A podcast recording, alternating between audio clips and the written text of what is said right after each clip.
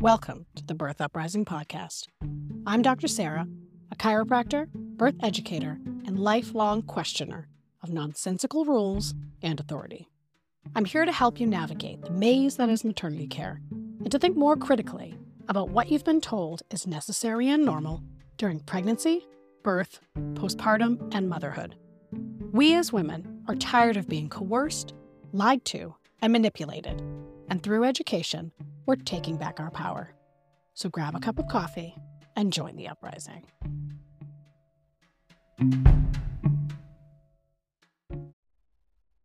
All right, welcome back to the Birth Uprising podcast. I'm Dr. Sarah, and I'm here with a special guest today. Marissa Bergman is an RN.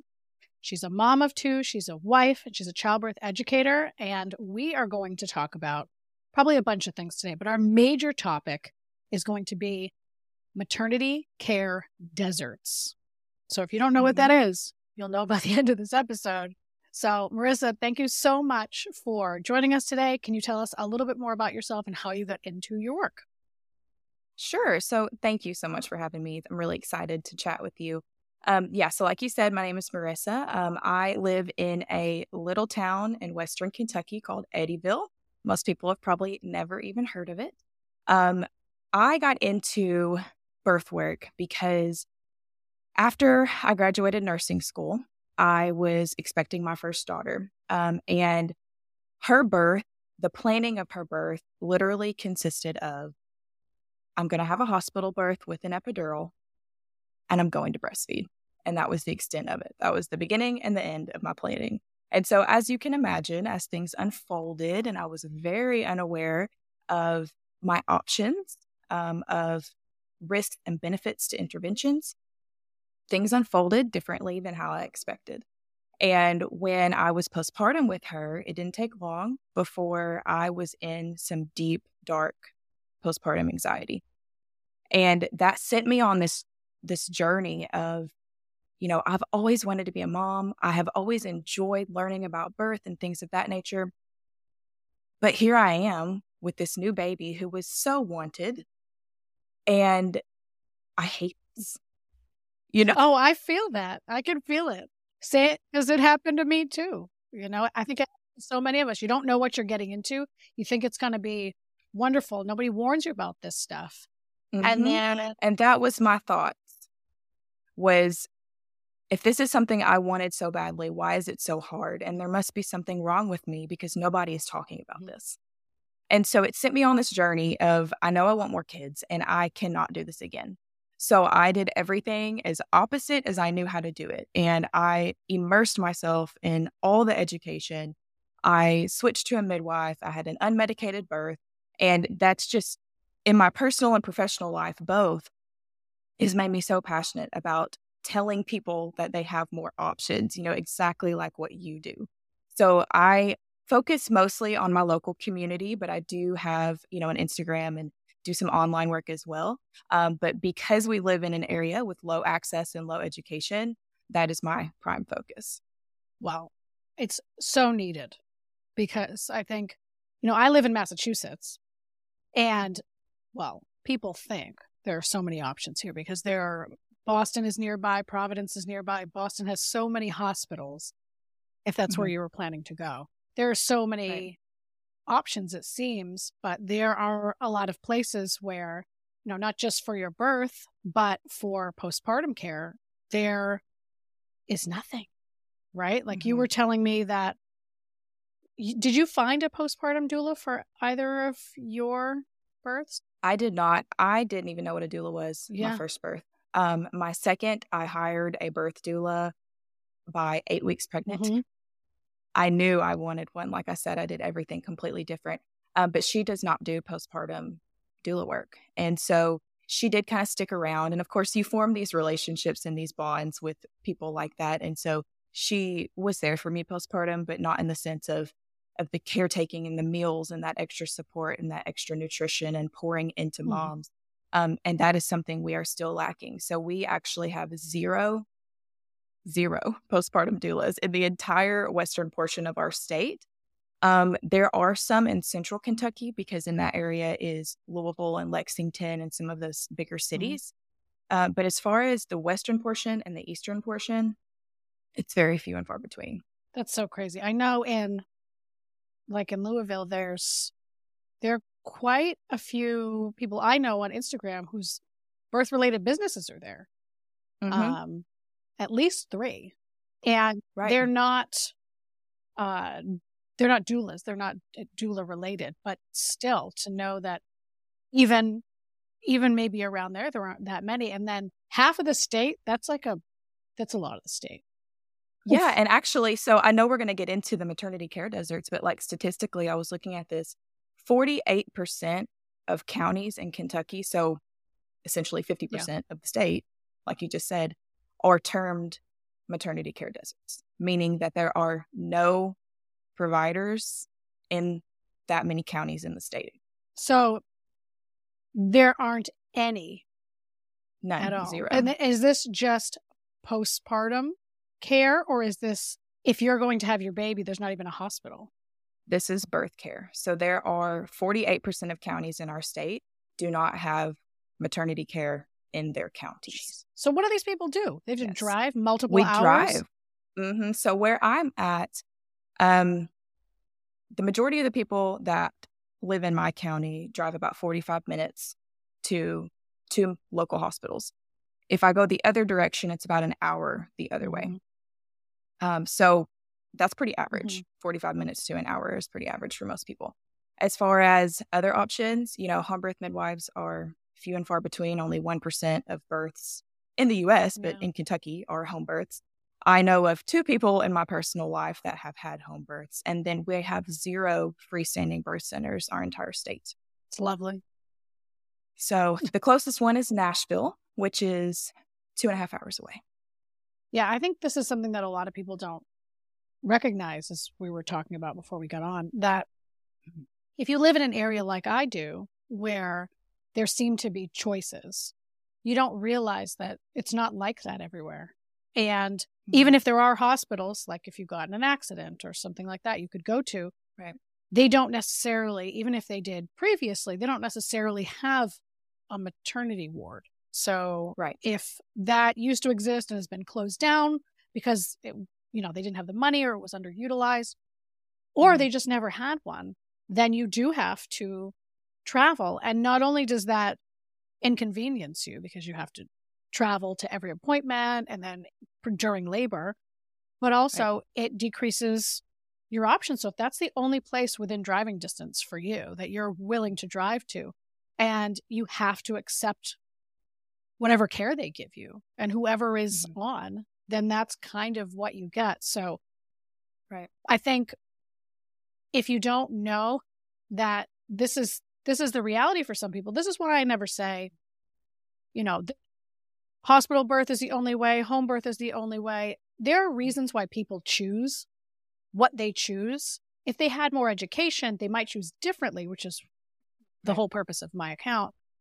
But some people are kind of stuck.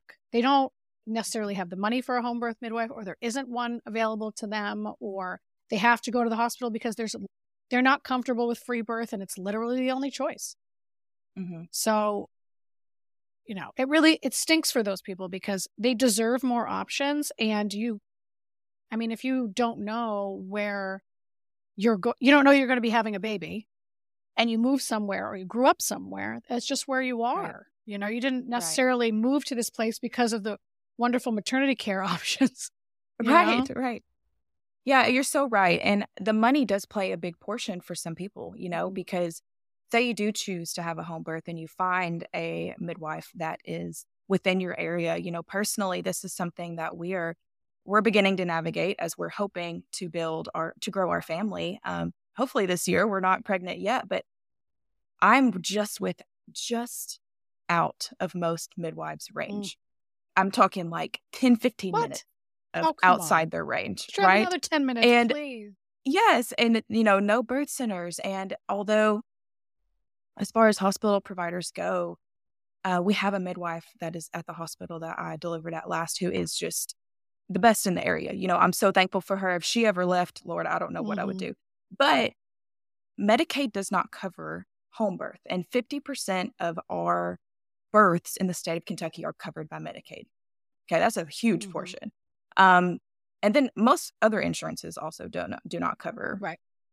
portions of home birth, regardless. And so, if you are financially strapped, that's that's a barrier. You know, you can't afford to pay five to seven thousand dollars out of pocket for a home birth. Um, and then you're strapped by location. You have a barrier of location.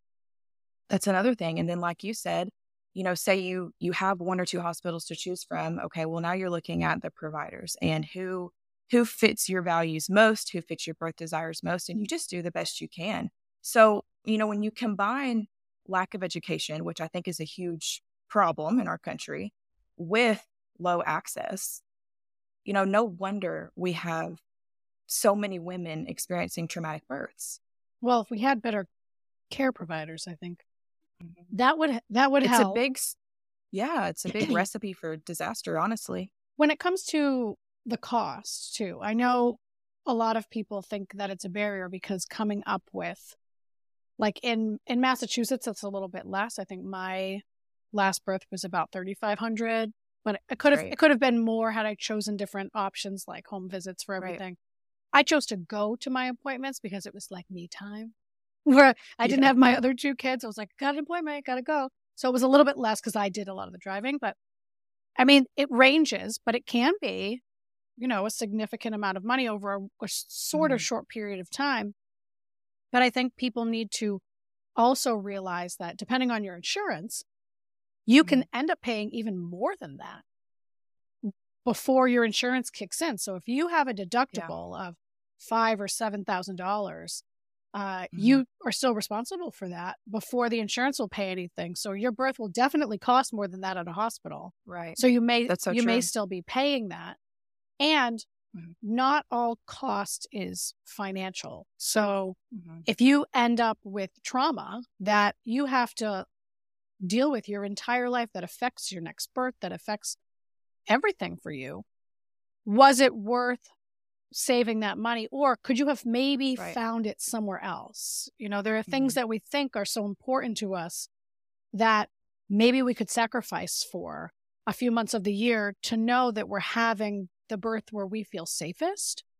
Mhm. I think a lot of people don't realize that. They find the money for this enormous expensive wedding.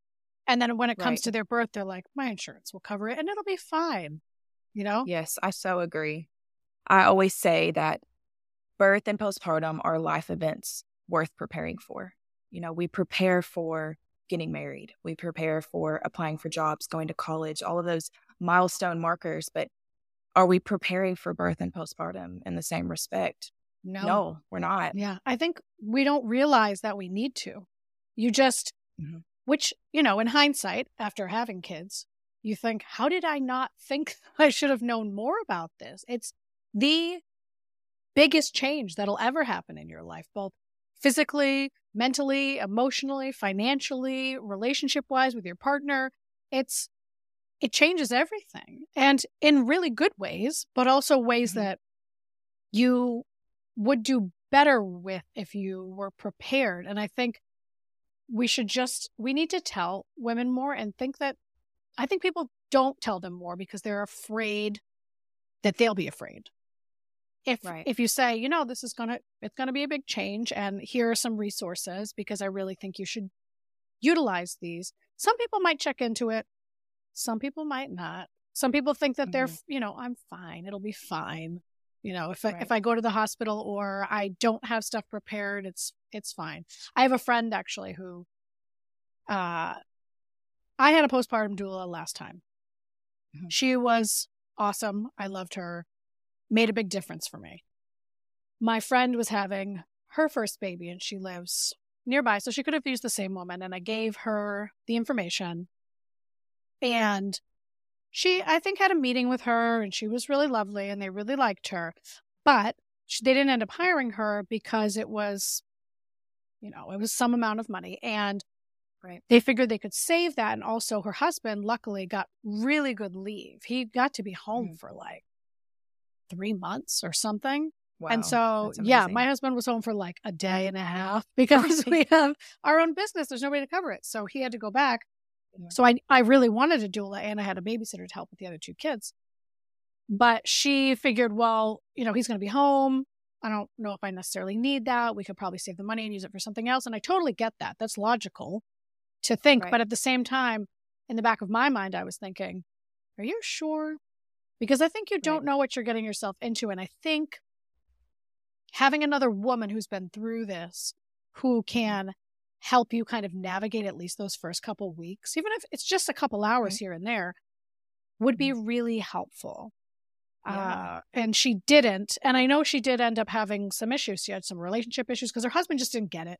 Sometimes they're just Yeah. a little bit more disconnected from the situation than the mom because the mom actually went through it. And so Right. he, I think, tried to be helpful, but wasn't exactly what she was needing, but there wasn't somebody else. And I think that caused problems in their relationship. And she was exhausted. You know, all the typical new mom things. You're learning all this stuff Mhm. and you're tired and you've just Mhm. given birth. It's it's a lot. And a postpartum doula can be a huge help. But if you didn't even know what that was, Yeah. and so many people don't, you say doula and they feel like, what are you talking about? You know? What language are you speaking? I've never heard this word. What the heck is that? yes. Well, and if outside the kind of birth community, these mm-hmm. words to us are normal and, you know, average and used every day. A lot of them, if I went and talked to my neighbor, they would have absolutely no clue. So Yes. if you don't know that there's a person whose job it is to come and help you after you have a baby, you might not even know that. If you don't know that that profession exists, you might not know you even need it. Because, And what an awesome job. I Yeah. mean, to have somebody come and nurture you, yes, who who would not benefit from that? I know it's so wonderful. I so enjoyed my time with with my doula. She like rubbed my did calf massages and made me golden milk and cleaned my kitchen and held my baby while I took a bath that she just drew me upstairs so that I could, you know, That sit in heal. I know. I I had a hard time honestly accepting it at first because I was like, I'm used to doing stuff for everyone else. I think a lot of women Right. are. Uh, what do I do? I was just sitting in the bath drinking my golden milk. Like, should I get out of here now? Like, should shouldn't I be helping someone? But it, I eventually was like, okay, I'm I'm all right with this. You know, I this is what I need to be doing right now to be my best self, to heal the best, to be there for my kids, to be there for my husband. Mm-hmm. I need to lean into this and let somebody care for me for once. Uh, And I kind of wish I could just hire her now. Like, could you, could you just Yeah. come back? I need her to come to Kentucky. I'm I'm postpartum like two years. Is that too late? Come back. no, no. But yeah, I mean, it's true. And there's such a focus on getting back to your past Oh, self, yeah. which, hey, we know that's not a No, thing, right? When, once you're a mom, Yeah. she's gone. Yeah. this is a new season of Yeah. life. And the more we fight that, the harder it is to transition. So, number one, you just have to step into the fact that this is this is a new chapter and it's a beautiful one. It's a hard one. Um, it can be challenging at times, but also understand that when we don't pour into ourselves, when we don't maybe hire that extra support or um, whatever that looks like, right? We prolong our healing. So your goal might be to get back, quote unquote, get back to what your life was like before, but actually you are delaying it even longer by not getting that support because your body is going to take longer to heal. You're increasing your risk of the emotional challenges like postpartum depression and anxiety. Um, and it's it puts a strain on your relationship like you were just talking about and it's it's all very interwoven you know postpartum and birth and having a baby and becoming a mother is so holistic. It's not just the physical or it's not just you know the the emotional but there's so many facets of it that really are interwoven. I wish there was in the traditional Western medical model where most women give birth in a hospital. I wish there Mhm. was more focus on everything but the physical because that's all they focus on is are you alive? Did we do anything we can get sued for? Is your baby Yeah. alive? That's basically it. It's it doesn't matter to them what happened during that time that you were there as long as you leave and they're not liable and they think we we did a Right. great job. See another another live person walked Yes. out of this building, which yeah is such a disservice because becoming a mother is not just about that one thing. It's not just about what physically happened to you and the baby. It's a huge transition. And whereas years ago, we probably would have had older women and, you know, community members to walk us through this time who had kind of been in it. Now we meet on the internet. so, which you can meet yeah. some really nice people on the internet, but at the same time, to have people physically with you and supporting you makes a huge difference. And that's, it's just not a consideration for Western medicine at all. And then the postpartum care is one visit at six weeks to check if you can have yeah. sex. Here's some birth control. Exactly. Some, and then you think you're not you're not postpartum anymore. Yeah. You know, I hear that all the time of, okay, well, I'm six weeks postpartum, so I'm out of that that phase. No. Yeah. You're just saying you're two years postpartum. Yeah. You're perpetually postpartum yeah. after you have it's the baby. Forever. It's not six weeks. Mm-hmm. Well, at six weeks, you can still be bleeding. Mm-hmm. You can still be, you know, uncomfortable from what happened to you, processing your birth, getting some kind of a schedule down if there's any kind of schedule at all with a newborn. Just trying to figure it all out. Six weeks is nothing. Yeah. And let's be honest, you know, that six week checkup also has to do with the way that our our work culture is set up mm-hmm. of okay you're clear time to go back to yes. work you know which also plays into all of the issues that we're talking about well yeah I, there's so many issues sur- surrounding that and women some women want to work i'm like i i like to work but i like to do the work mm-hmm. that i like like this like talk to you right. Some yes. things i don't like to do like folding laundry or cleaning up papers or you know like bills and paperwork yeah some of those things come along with your work, but mm-hmm. some women think that they can go have a baby and six weeks later seamlessly just go back to it. They've planned, they have a nanny, they have childcare, they have mm-hmm. whatever. And your baby doesn't understand that necessarily. Right. Some people have to do that. Some people have no choice. Even if they wanted to stay home, they can't right. financially. And I've talked to a lot of women who that's the case for, and it really stinks that they it don't does. have that option. But we push them.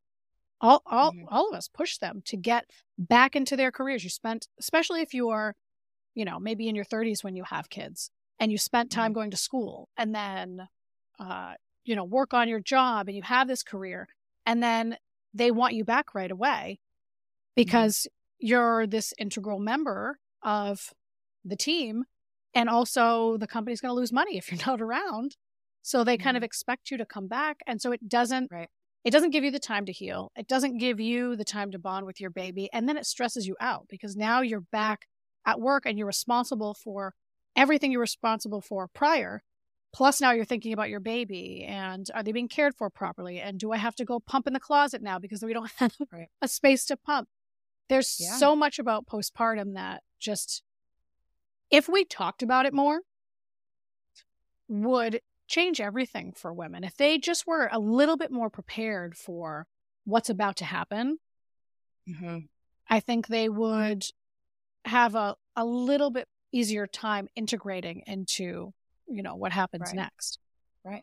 What would it look like if we saw that postpartum period as a necessity and not a luxury? Mm-hmm you know? Um, and I, I don't ever mean to discount those really difficult situations where people don't have a choice, right? Because you can't ever make a blanket statement about everything. Mm-hmm. But if we could shift that perspective of, you know, postpartum rest, this postpartum healing period is not a luxury, it's not optional. This is something that I have to do for the sake of myself and my family. And I was one of those moms that went back after my first daughter's birth, I went back at seven weeks postpartum to working 12 to 14 hour shifts as a nurse. And I was breastfeeding and I was working, I was working in outpatient dialysis. And, you know, kid you not, I had to be there at 5 a.m. So I would get up at 3 a.m., pump while I was getting ready, go to work, try to find time to leave the floor to pump, which was nearly impossible and awful for your milk supply when you're seven weeks postpartum, keeping it regulated. And then, you know, I would get home at 7 p.m. and I would be up every two or three hours with my baby and then get up at three and do it again. And it's no wonder I end up with awful postpartum mm-hmm. anxiety, mm-hmm. you know, between lack of education and agreeing to interventions that I regret now because they sent me down that cascade of interventions, going back to work so quickly because I quote unquote had to. Mm-hmm. You know, I didn't actually have to financially, but that's what the world tells me is I have this education, I have this job, I make good money, I you know, this is what's expected of me. And truth be told, you know, that first 6 months of her life is a blur to me because of all of those things that I chose to do and and the temptation is to beat yourself up of the mom guilt of why did I do that? You know, I I couldn't enjoy my baby. This is my fault. But in reality, you don't know what you don't know. And so, what do we do moving forward? Right? We have a different experience and we get creative to build that different experience. So, even if we don't have postpartum doulas in our area, which working on that, you know, mm-hmm. put putting those feelers out of like, we got to get some in this area. But are there women in your life that can nurture you? Are there doulas in training that need some hours? Are there people that are just passionate about birth, like you and I, that would be more than happy to jump in and support you in that way? And so just getting creative and, you know, financially getting creative, thinking ahead. I'm going to put this aside. You know, I know I want more children. I'm not pregnant yet. What can we do now to be preparing for that and thinking about that? Mm-hmm. Smart. It's worth the investment. It's totally worth the investment. And getting educated, whatever that means to you, whether it's taking a course, whether it's finding Instagram accounts, whether it's.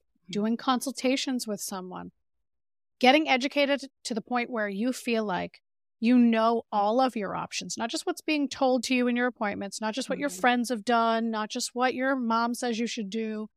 You know right. all of your options, both for locations, near you mm-hmm. for having your baby, but also inside those locations, the specific choices you're going to have to make about your prenatal care options. What tests do you want to do and why? What works for you? What doesn't? And then when it comes to your birth, who do you want there? Who do you want supporting you? Uh, who do you want for your care provider?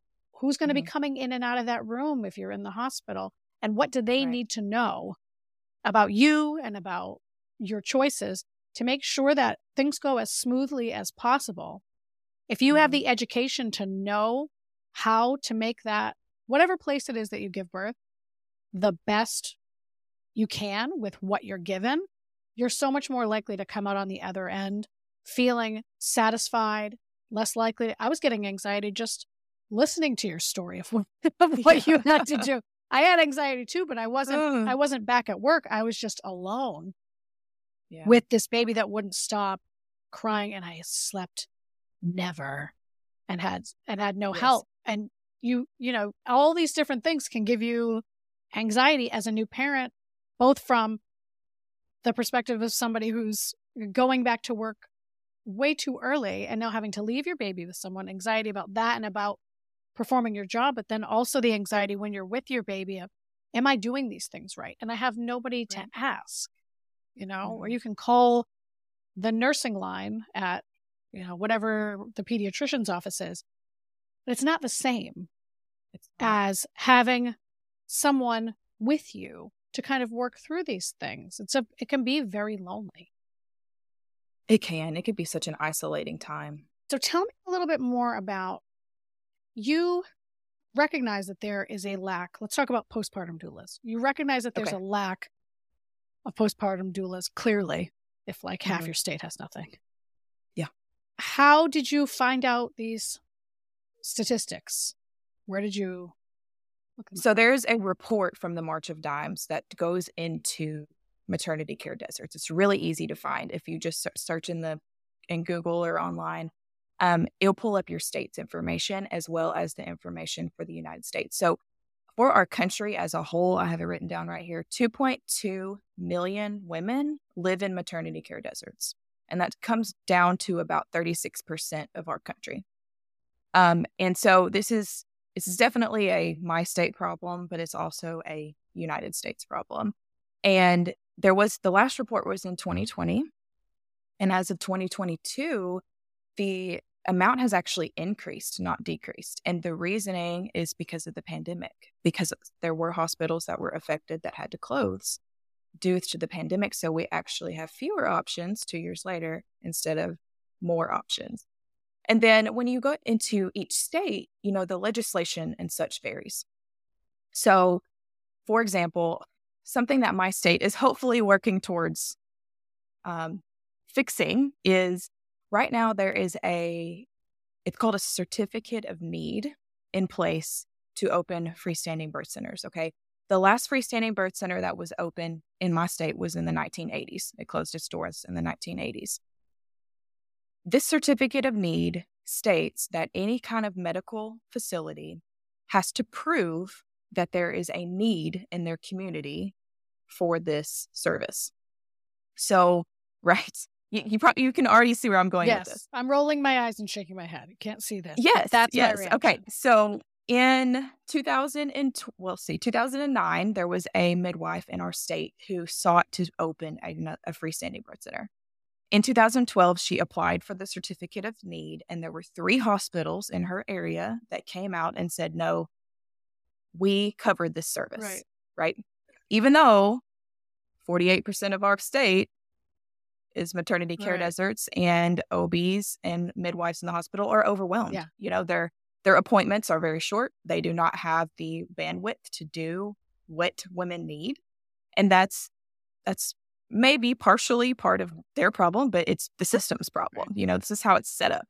So anyways, um, there was a hearing and they they ruled in favor of the hospitals saying yes, they cover this service, okay? So they appealed it the midwife appealed it. The hospital appealed it again. And this stuff costs money. Mhm. And hospitals have deep pockets. They can fight these things much longer than one single person trying to open a, a birth center. See what I'm saying? Mhm. So she actually ended the fight because she had expended her resources and she moved out of the state. Um, and so Is it possible that I've heard of this? probably so. Because I, this is sounding very familiar to me. And I don't know if it was this particular case or it was another, Mhm. but I've heard about this. And what I think is funny, I don't know if this is the case in other states as well. It very well may be. But what you're doing essentially is asking that you have to ask your competition if they will Mhm. allow you to exist. And they have to say, sure thing, we'll Yes. open right up. We'll support you. That'd be like if when we opened our chiropractic office, there are other chiropractors in the, the town we're in. If we had to go to them and get everybody's approval for us to open in that town because they were there before. Like, Right. They're clearly going to say no. no, they're going to say no. Even if they don't have it handled, they don't want the competition because now Mhm. if if someone perceives you as a better choice at a birth Mhm. center, you're going to take some of their clients away. And Right. but what an insane process. You know, It is insane. it's crazy. There's a birth center uh, here in Boston that has been trying to open for multiple years now. And I'm sure some of Yeah. it's like bureaucratic stuff and some of it's, Right.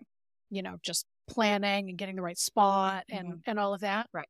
But Right. it's it's a process. And if you have to go through your competition to determine whether you should be there, I mean, obviously it's needed. Mhm. And this poor Yeah, woman. and women are screaming, Yeah. we need this. Right. But then they're saying, no, we don't need this. Right. Well, yeah, they, if they don't want the competition, they don't necessarily care what is Right. available and what's not. And Mhm. I mean, good for that midwife. She was bold and tried her best. She put up her best fight. Yeah. And so now in our state, there has been a bill proposed as of January, as of this month, to allow birth centers to be exempt of the certificate of need. Oh, so God. we will see if it passes um, on February 8th. So coming up soon, the Kentucky Birth Coalition is going to the Capitol to lobby for this bill. Um, and I'm going for the first time, and I'm excited about that to get involved there. But um, yeah, we'll see what happens. So if they're exempt of this certificate of need, they would be able to bypass that process, which would definitely open more doors. I'd be interested to learn about who is behind that bill because that's somebody that you want to make sure you support mm-hmm. going forward and you want to make sure 100%. they stay where they are. I think most people don't realize not just birth, but a lot of things that have to do with your health care are political. And right. if you aren't paying attention to specifically the bills that are mm-hmm. being proposed and who's behind them and what they stand to gain and how you do your part to make sure that some of these things don't happen, that some of your rights aren't taken away, or mm-hmm. that good bills like that don't die and they yes. continue to move through so that there are choices for people. If you don't know that that's even a thing you should do, most people don't. They have no idea. They're right. lucky if they show up to their town hall to vote once every four years mm-hmm. for president. Never mind right. know about stuff like that.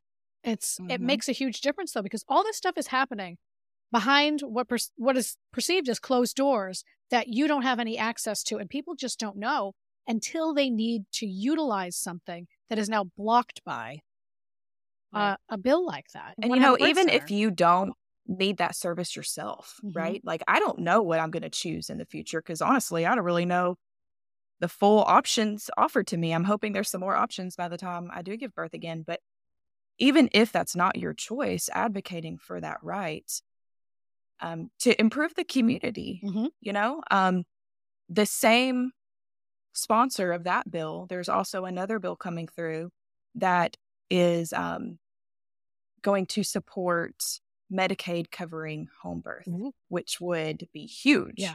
There are a few states that have started that, but if these two bills pass, I mean, this will change maternity care in Kentucky. Like it's oh, a big sure. deal.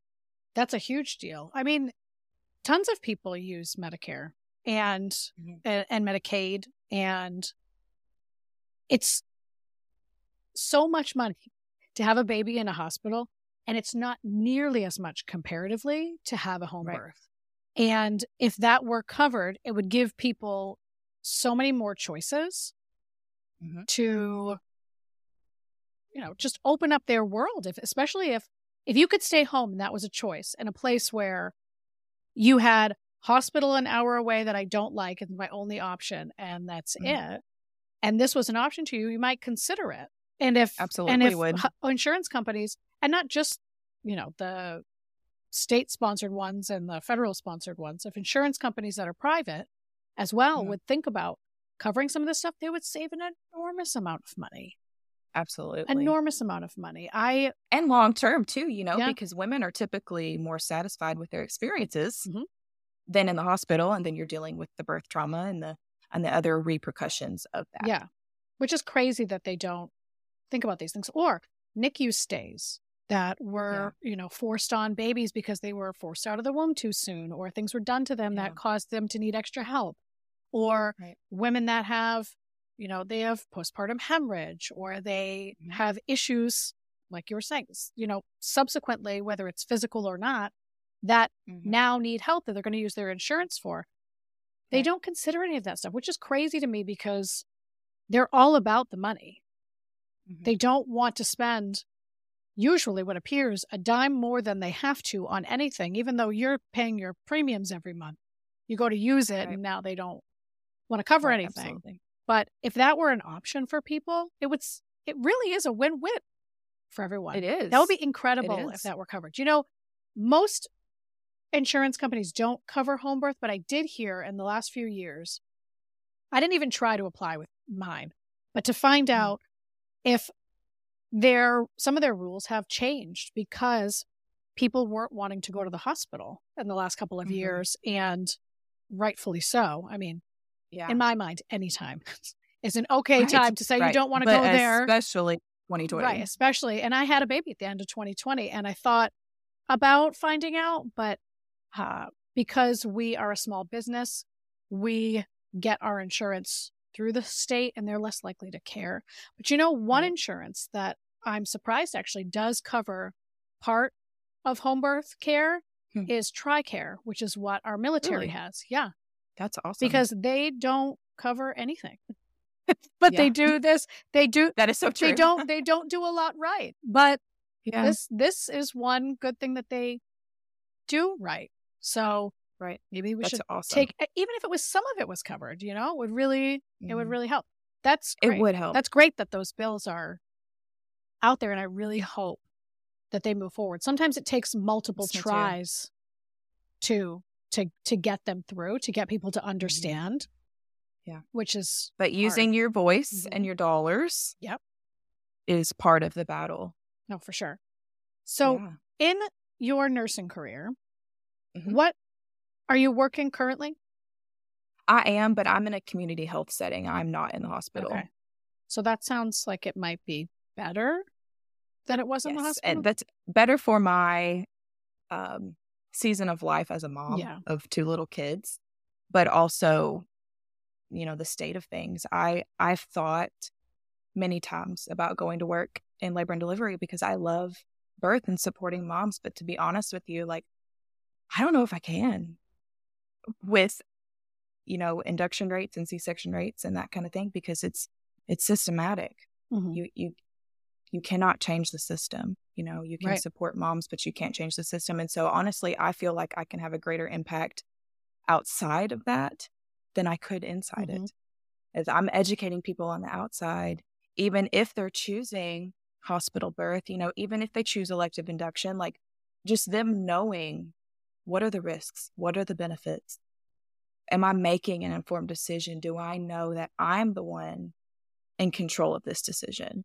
you know do i understand that you said postpartum hemorrhage earlier what are the main risk factors for postpartum hemorrhaging? Mhm. long labors inductions certain medications you know um like early delivery of the placenta. These are things that we need to be aware of so that we can make the most informed decision for ourselves. And i see it in the in the community health setting that i'm in. I do childbirth education there. And i actually had a mom yesterday give birth to her first baby unmedicated in the hospital and i was i'm so thrilled for her because that's what she wanted and you know it's possible and she Mhm. said i had a great care team they supported me and so just knowing how to advocate for what you want choosing the right provider because that's huge Mhm. and having your birth team to be supportive and know what your what your desires are our desires are all going to be different i see questions on facebook you know the facebook mom groups mm-hmm. all the time of who's the best ob everyone is going to say who they had. Yeah. unless they had an awful experience right?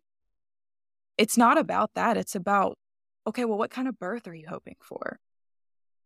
You know what are your birth goals? Are you are you a scheduled c-section or are you an unmedicated birth? That's i can't give you that answer. Right. Who would be best?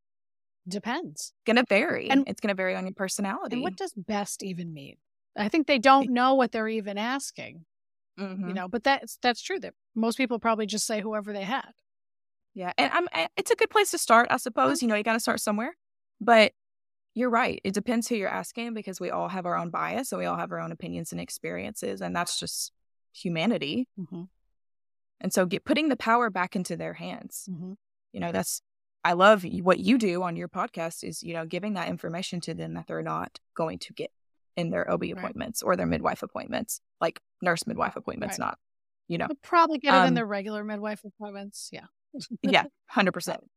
But even the best providers in that setting do not have the time Right. or the bandwidth to do the job worthy that needs to be done. Right. It's all about those people being evil demons in a white coat Mm-mm. because a lot of them aren't. A lot of them are good people who got into their Yeah. profession because they really wanted to help and they Right. really are interested in birth and helping women become mothers and they are just trained in something that is often the opposite of supportive of that Right. and they don't even recognize it. And like you just said, Mhm.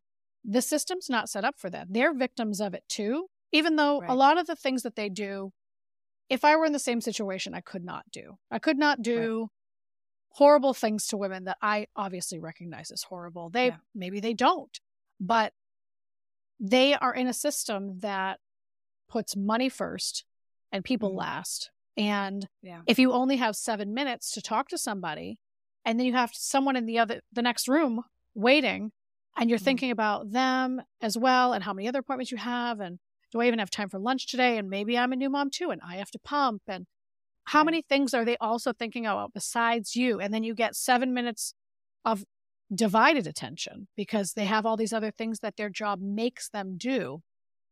So it's it's partially them saying yes i'll do these things yes i'll participate in this and mm-hmm. partially the system that makes it that way i feel just right. like you do about i don't belong in the system i don't think you can mm-hmm. change mm-hmm. it from the inside a little bit and maybe on the right. micro level when it comes to a certain hospital or right a certain provider you can change their mind on one thing but when it comes to the whole system that's mm-hmm. just, it's not possible for one person to do. You would spend your entire right. life working on it and probably notice no difference. But if you spend your time teaching people about their options, then even if they utilize that system, they can have a better experience because they know that nothing is mandatory. They know that they have options for testing. They know that they don't have to be on their back in a bed. They mm-hmm. have more options more opportunity to utilize those options and more confidence in what mm-hmm. they're about to go through. Right. And then, you know, the postpartum isn't quite so bad when you feel like you were supported and you have a, bo- a birth that was something that lifted you up as opposed to brought you down. Right. Postpartum, even if you don't have anybody else really to help, is not nearly as bad. Totally agreed. Yeah. That was my experience too. Yeah. I, once I realized that, after the first, I was like, "What?" He was born and in my arms, and all I could think was, I'm doing this differently next time. Not like, oh, I yeah. just grew this human and now he's here. I need to do this differently next time. And then made a plan for next time will not be the same.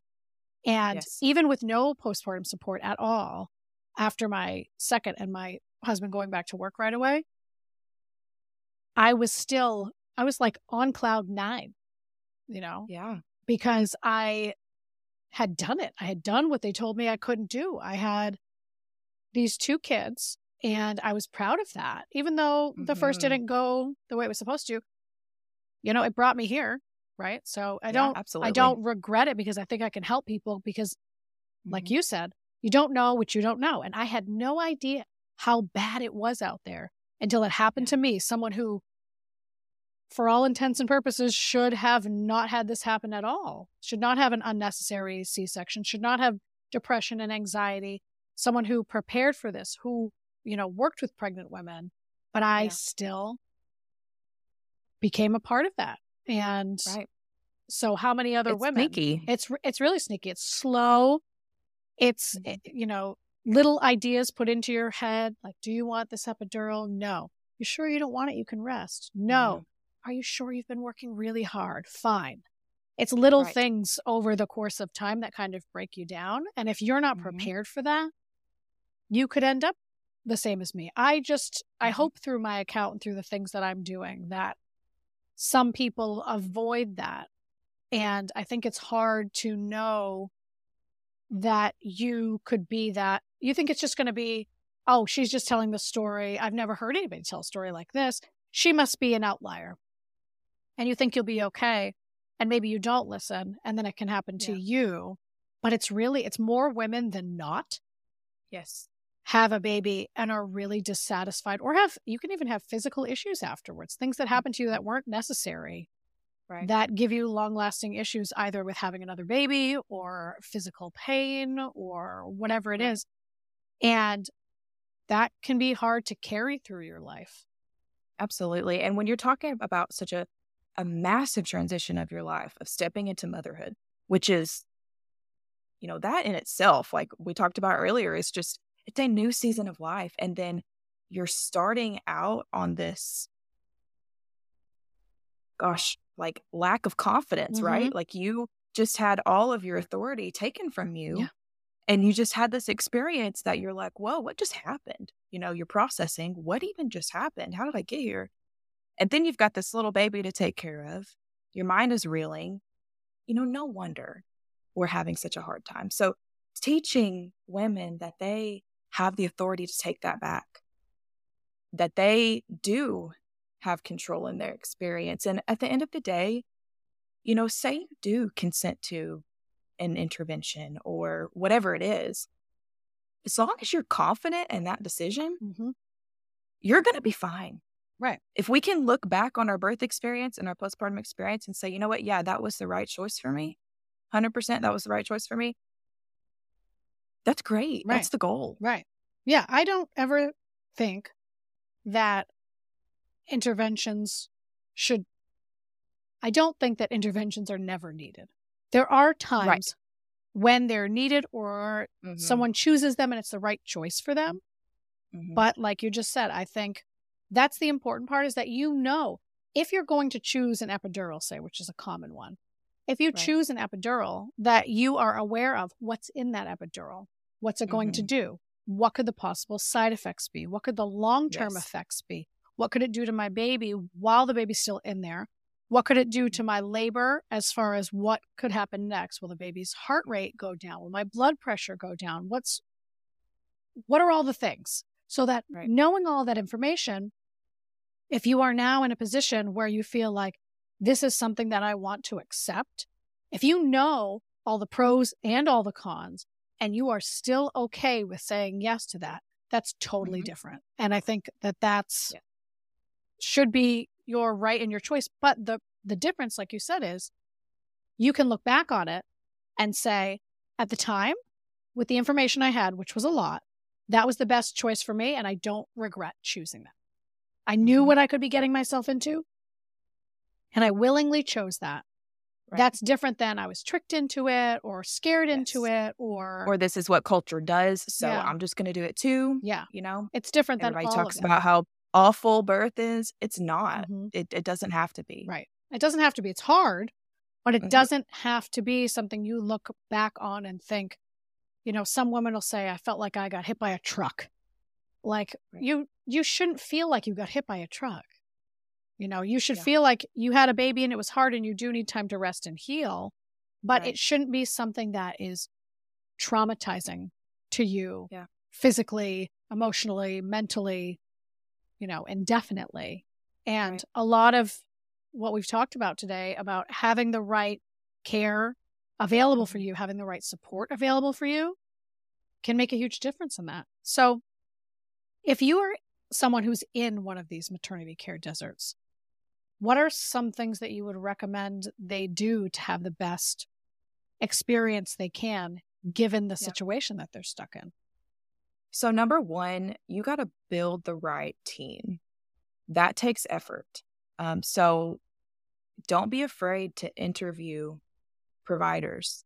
Don't be afraid to change, even if you are 38 weeks into care with somebody you know, if something comes up at the end that's a red flag, don't be afraid to change because that is going to play a huge factor in what, you know, how everything plays out.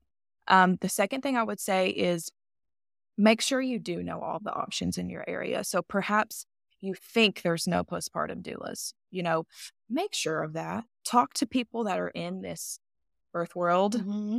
that know names, know people personally there may be someone that is training. There may be, um, there is a nonprofit in central Kentucky. So they're not here, but there's a nonprofit in central Kentucky that trains doulas and they serve low income families that can't afford them otherwise. So sometimes there are creative ways to get that care. Um, maybe it's your family supporting you postpartum and obviously choosing the right person in your family to do that. Um, sometimes people travel, you know, mm-hmm. sometimes you got to get creative. There's all kinds of birth stories out there where people travel to another city or another state or, you know, get an Airbnb to birth the way they want to birth.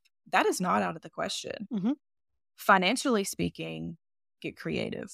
What can you cut out from your lifestyle? I'm sure we've all got subscriptions. We've all got, you know, things that we could cut out. Mm-hmm. You got to prioritize. If you can prioritize your wedding, you can prioritize your birth. Think ahead, plan ahead. Um, and ultimately, you know, ask questions in your appointments. I see so often, and I was guilty of it too, waiting until your term to ask important questions. Mm-hmm. This is not a good game plan. How do you feel about inductions when you're already 38 weeks pregnant. And then they say, you know, hey, let's get you on schedule for next week. What good does that do? Right. Um, you know, being open to different pushing positions of are you are you okay with me birthing in other positions? or you know hey i'm going to do this. Just want you to know Yeah. i had a friend that um, we we gave birth at the same hospital. I had a midwife and she had an ob and when i was talking to my ob about or sorry my midwife about you know hey i want to have freedom of movement i want to maintain the option of giving birth however I want to. I'm not, I don't know what that's going to look like until I'm in that moment because you don't know what's going to feel right. Mhm.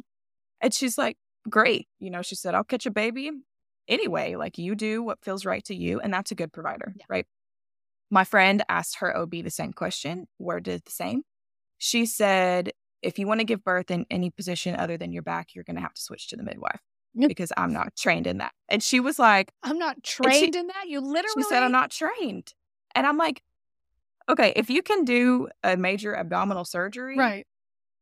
like on the daily, you can catch a baby Right. in a different position than on a back. I feel Right. like it's less about being trained and more about not wanting to get into awkward positions because Exactly. if the woman is on her back, it's easy for them to sit on a stool and just Mhm. catch the baby. Right. If you're in other positions, they need to sometimes get on the floor Mhm. or, you know, get in awkward positions that they don't want to be in. So Yeah. it's probably less about being trained because I feel like there's while not a ton of I training. appreciated her honesty with her. You know, she didn't Yeah. she didn't treat her like, yeah, I'm open to that. And then really she wasn't when it came down to it. But that's a red flag, right? If you want to maintain that freedom of movement and your vision does not align, then we need to switch to somebody else. When you actually arrive at the hospital, if you're giving birth in a hospital setting and the nurse that's given to you is not a good fit, request another one. Mhm. That's a huge one because nurses can play a, I mean, they do play Huge. a big role Yeah.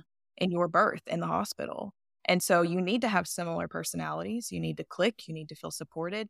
There are always nurses at every facility that are going to lean towards the more medicalized model, and there are going to be some that lean towards the more, you know, lower intervention. Mhm. And so typically they can match you with that person, Mhm.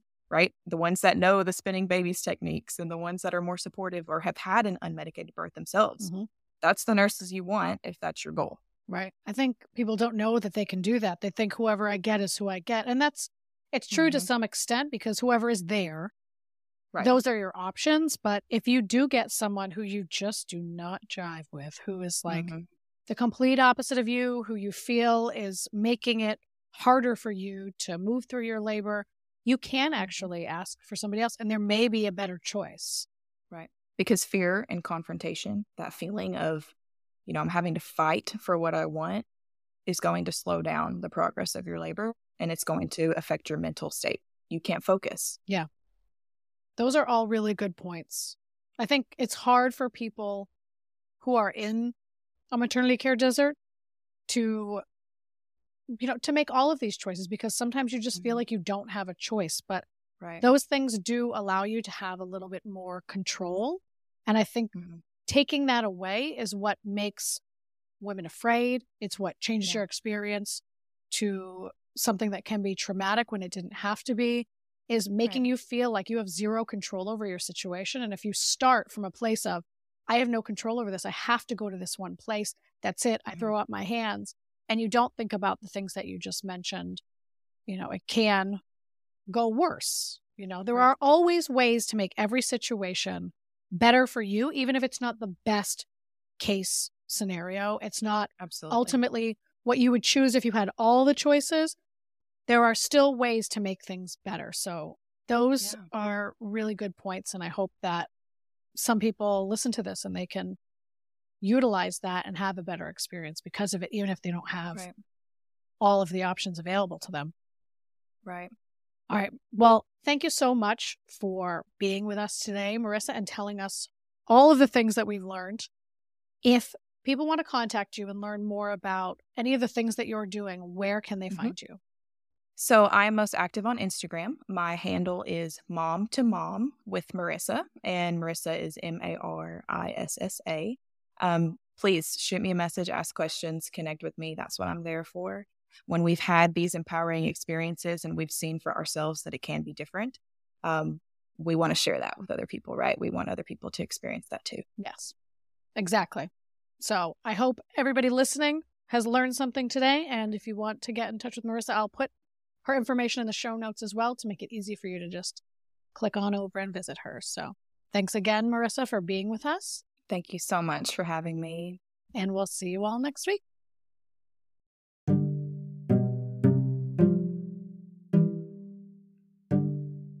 Thanks so much for joining us for this episode of the Birth Uprising podcast. Together, we can create an uprising in the birth world. Don't forget to share and subscribe so you can be notified every time a new episode is mm. released.